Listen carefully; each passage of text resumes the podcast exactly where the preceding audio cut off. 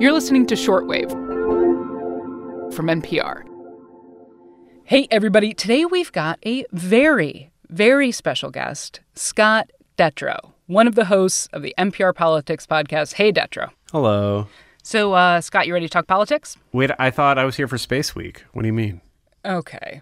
Why would first of all, why would you ever think that? Do you even have a, a favorite moon, Detrow? Do you even know? I'm an Earth patriot, so my favorite moon is our moon. And Okay, I don't know I don't know what planets you think are better than Earth. Oh boy. Stop making everything political, but also let's talk politics. Okay, Scott, okay. it is election season. You have been busy. Yes, uh, people are already casting ballots in the presidential campaign. The debate is coming up in a few days. Uh, election day is getting closer and closer and closer. So, yes, there is just a little bit going on. And I can imagine covering the campaign in a pandemic feels significantly different. It's it's incredibly weird, and it never stops being weird. First of all, you're just not on the road that much, and and then, then the few times you are on the road, uh, I've been covering Joe Biden mostly. His campaign is being incredibly careful about the pandemic. So these events that would usually happen in arenas with thousands of people and are still happening that way on the Republican side of things. It's Joe Biden and maybe a dozen reporters. And not only that, all of the reporters are standing in plotted out circles that they put on the floor to make sure that we're all six feet apart. Everyone's wearing masks. We've all been screened. It's just weird. Yeah. And I, and I have to say that I've noticed in all the photos that I've seen of Biden over the last few months when he's been out campaigning, he is masked up. Since the pandemic has began, he has not left his house without a mask. Uh, beginning when he started to do events in May, Joe Biden has made a point to, to say that this is something he cares about. He is making a policy choice here and he's making a political choice here. The policy choice is that Joe Biden thinks the president should be setting a leadership example and the federal government should be doing a lot more on the coronavirus. And that's why he wants people to see him wearing a mask.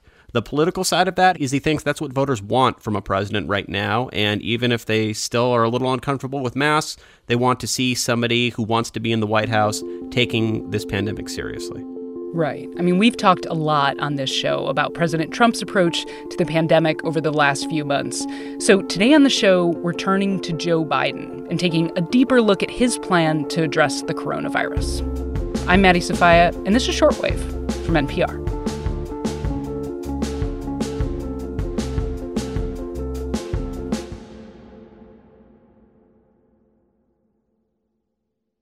Okay, so Scott, let's dig into some of the specifics in Biden's plan to address the coronavirus if he's elected as president. I know he's got like this seven point plan to address COVID 19, so let's start with some of his key points. Yeah, well, let's start with masks. As as we were talking about, there there's something that he wears everywhere it goes. There's something that that his running mate Senator Kamala Harris wears everywhere she goes. And and Biden actually wants to see a national mask mandate put in place.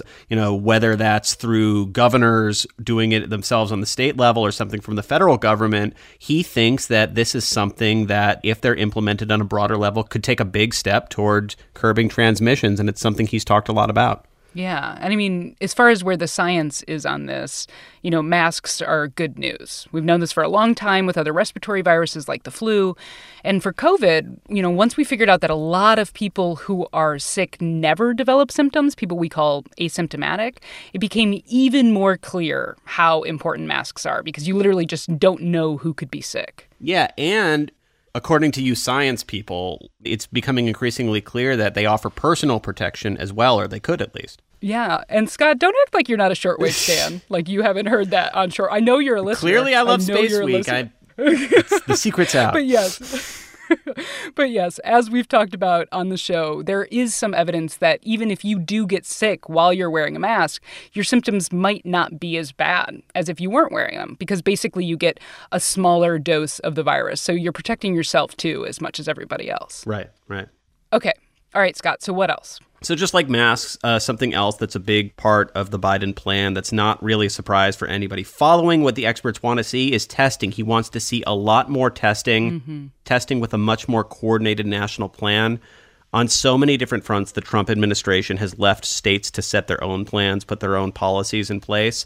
Biden wants to create a centralized strategy uh, with a pandemic testing board helping coordinate things, also collecting a lot of data so we have a better understanding of who is getting sick. You know, Biden and, and, and Harris have talked a lot about the fact that we need more data on how and why this is disproportionately affecting black and Latino Americans. So central coordination is a big part of it. He also just wants to see a lot more tests and have the federal government foot the bill for a lot more tests uh, so that they're just everywhere. Everybody can be tested as a, in, in, in a way that a lot of other countries have successfully done. Yeah. I mean, this is another point that checks out, right, in terms of the science. We know that widespread testing is one of those keys to keeping the pandemic under control. You know, you simply have to know how much virus is out there circulating in communities. And you need widespread testing to catch those, you know, especially tricky asymptomatic cases because you know, people without symptoms aren't necessarily going to the doctor sick where they would get tested. Mm-hmm. And despite, you know, the administration's rhetoric around this, many public health experts are still saying we still don't have enough tests. Okay. So that's tests. Scott, let's hit one more point. Pick one, any of them. Yeah, there's one area that I actually was curious what you you thought of it was was this idea mm. of of creating this national federal workforce of contact tracers. We've seen this on the local level, but Biden wants to create um, a, a corps of 100,000 people who work for the federal government and just contact trace.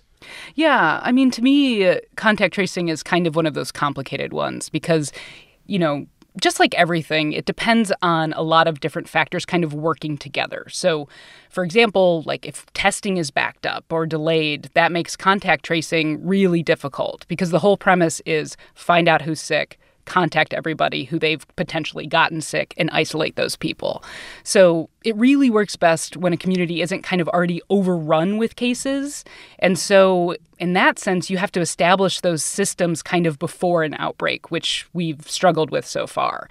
And then, of course, you're banking on people kind of complying with this. Right. I don't know, Scott, whether or not we could do this strategically on a federal level from, you know, kind of a social and a science perspective remains to be seen. That that makes a lot of sense, and and you know I think we we we've all seen so many examples of how you, the United States does not necessarily have that mindset of, oh yes, here is every single person I talk to. Here are my phone records that that right, would make that right. work.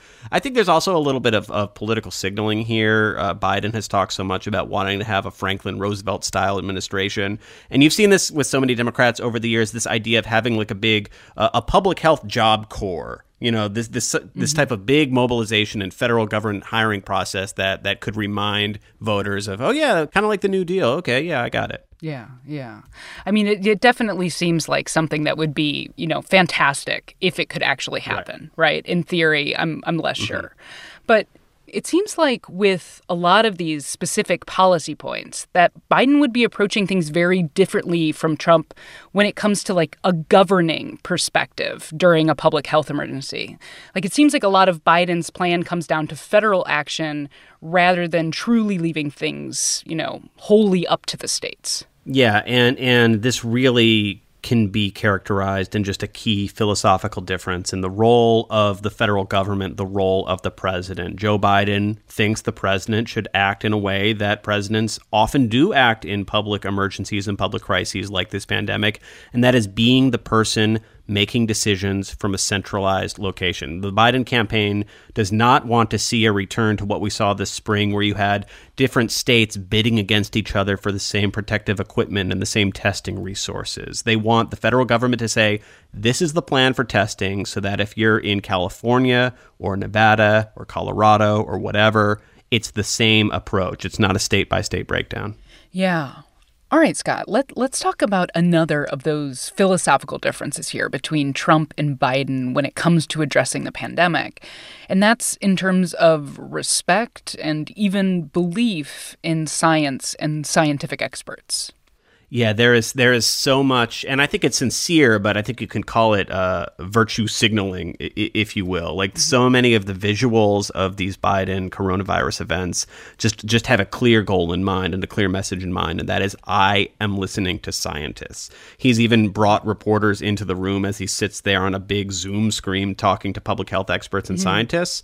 Biden says that that he would listen to the experts, he would put their opinion front and center, and he would not try to tailor their recommendations for his political goals, which is of course a massive subtweet of the way that President Trump has approached right, his right. experts. Yeah, it's not and, subtle. Yeah, not not subtle at all. You, you're getting the message, and and you've seen that the more and more uh, both Biden and Trump talk about a possible vaccine that could be on the horizon. Yeah, I mean, that's actually where I wanted to go next, Scott. Um, speaking of vaccines, where does Biden land here? Because, you know, Trump continues to make bold and unlikely promises about when a vaccine will be ready. What, what's Biden's deal here? So the Trump campaign has said that Biden is being kind of an anti-vaxxer here, that he's trying to undermine public confidence in the eventual federal vaccine. To be clear, that is not what Biden is doing, but both he and Harris are being very skeptical of what President Trump says. So you have heard a lot uh, from Biden lately saying that he wants to make sure that public health officials are not being muzzled. He wants to make sure that outside experts have a chance to review whatever the final conclusions are. He is making it clear his concern has to do with political meddling from the White House, not the work that the FDA and the CDC and, and, and these pharmaceutical companies are doing. Yeah. Okay, Scott. So so big picture. I mean, do you think this plan from Biden will make a difference to voters? Like, I have to imagine the pandemic is important in the election, but you tell me because I'm wrong all the time about politics look, we're, we're talking a couple days after Justice Ruth Bader Ginsburg died, and there's all this conversation of could this uh, become the most important in the issue in the campaign? And I think at the end of the day, this is a massive pandemic. 200,000 Americans are dead. Millions of more are infected. Across the country, kids are not going to school. Parents are frustrated. Everyone's losing their minds. To me, this election is all about the coronavirus. Nothing is going to change that. And if you look at President Trump's political standing, it's really become intertwined with do you think he's doing a good job handling this pandemic? Mm. And so much of this Biden plan is uh, see what, what President Trump is doing? I'm going to do the opposite. So even if voters aren't reading the lines of, of all of the details of the plan, I think a lot of this will come down to a gut feeling of can Joe Biden do a better job than Donald Trump at navigating this? All right. Scott Detrow, as always, it has been an honor and a privilege, sir, to have you on the show. Scott Detrow, NPR political correspondent, you take care of yourself out there on the campaign trail. Thank you. And and but really, can I can I come on Space Week next year? Yeah, fine, Scott. Okay, Just all right. We'll talk about it later. We'll talk about it in the car, okay? Feels like a no. All right. Thank you. This episode was produced by Brit Hanson, fact checked by Ariela Zebede, and edited by Deborah George. I'm Maddie Sofia. Thanks for listening to Shortwave from NPR.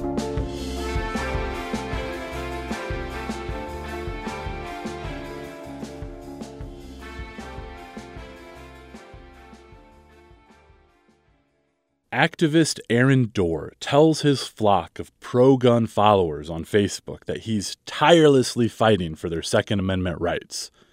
But if that's true, why do so many pro gun Republicans hate him so much? Aaron Dorr is a scam artist, a liar, and he is doing Iowans no services and no favors. Find out on the No Compromise podcast from NPR.